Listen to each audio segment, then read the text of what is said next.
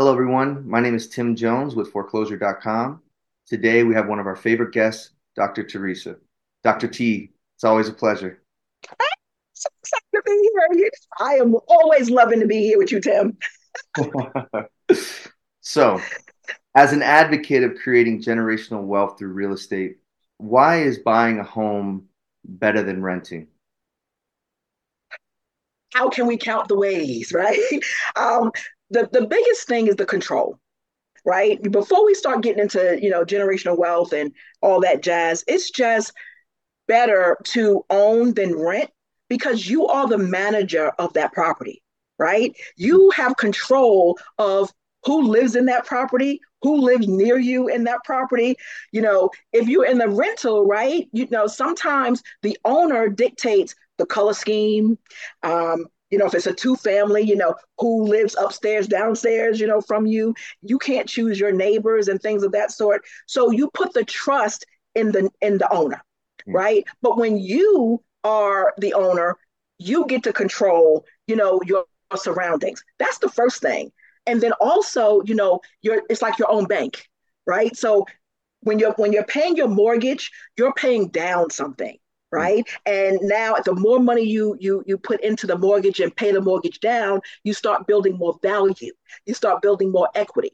When on the flip side when you're you know paying rent it's going to the owner's mortgage pay down equity and value right? So those are just the two things that i would say um, if you just left it there. Those mm-hmm. would be the reasons why i would say owning is better than renting you know, but then you could also do a rent to own kind of concept and things of that sort. But, you know, owning is always going to be better than renting. So, can you explain how owning a home creates wealth over time?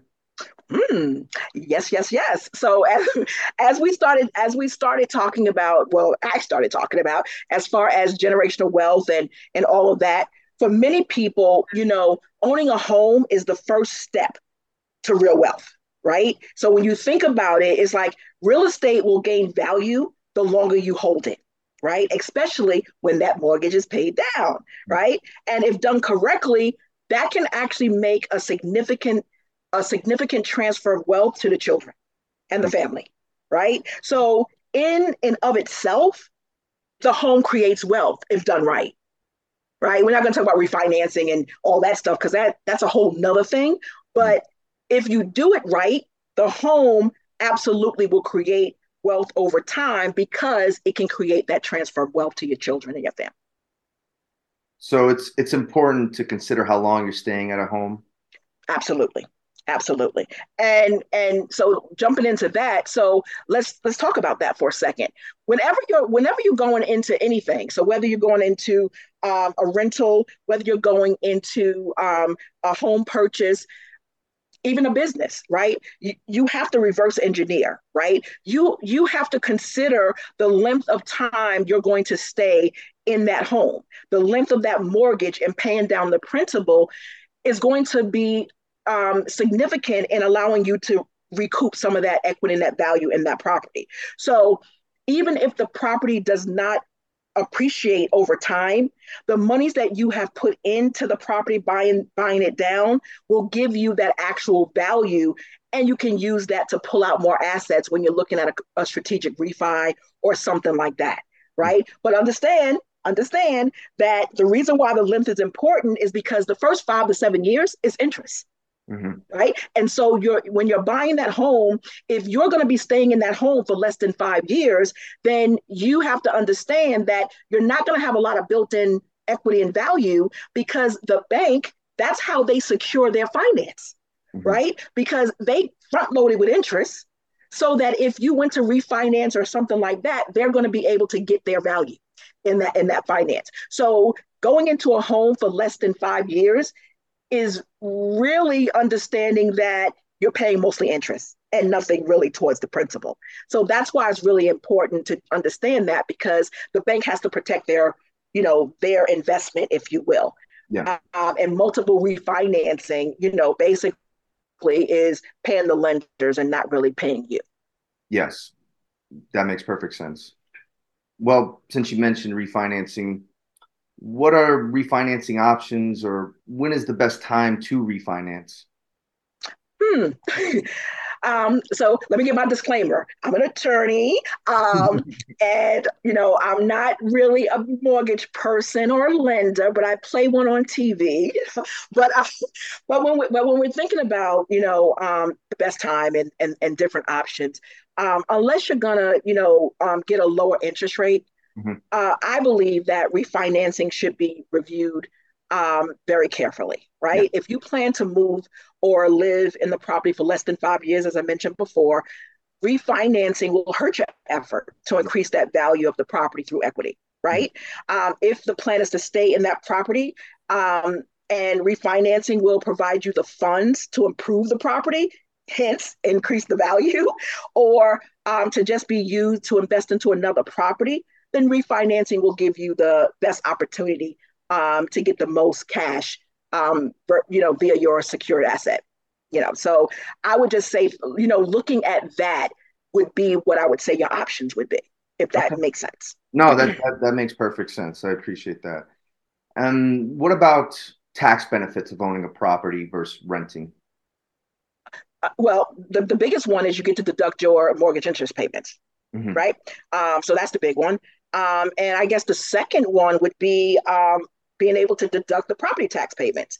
You know, that's going to lower your annual taxable income, um, you know, over time, right? So I believe those are the two major ones why most people um, do it. But also, you know, just really thinking about that depreciating asset and things of that sort, making sure if you're going to do the rental versus, you know, owning the home outright. Because I only speak really towards the investment side of it, the business side of it.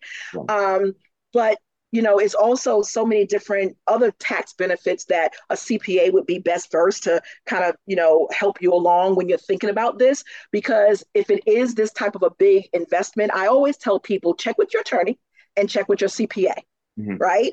Um, because your CPA is going to, you know, protect you from your tax liabilities and help you eliminate or reduce, you know, some of your tax obli- obligations. And of course, I always say your attorney is going to protect your ass sex, you know, when it comes to that, right? So we're always really just trying to make sure that you have that one, two, you know, punch on your team. So, but I would say deducting the mortgage payments and deducting the property tax payments would be my, my number one and two. That's very valuable. Okay. Um, so, what other options are are out there? I, I know you mentioned rent to own earlier. Yeah. So there's there's two worlds, right? So you know we think about you know in foreclosure.com, right? I always always have to give you guys a big push, right? Because you know when you're looking at options and looking at finding stuff, right? Um, you want to think about foreclosures, right? So if you're a first time homeowner and you have limited savings, right? There are programs out there to help you purchase, you know, a property. Okay, so let's just get that out the way and all that, you know. But you know, buying a home retail, may mean that it's outside of your purchasing power, right? So um, I always tell people, well, you know, we can't really have a caviar taste with a Kool Aid salary, right? So we want to make sure that, you know, what we're buying is managing expectations. So if it's outside your pur- purchasing power for the for the retail property, this is going to limit which neighborhood uh, you and your family can live in. Um, and then you go towards the foreclosure property. So when you deal with a foreclosure property, it's something that the bank, it's a debt. It sits on their books as a debt, right? So they really want to turn this deficit into an asset. So they really want to get this foreclosure off their books, right? So as long as that bank holds that property, it's treated as debt and it reduces how much funds the bank has to lend.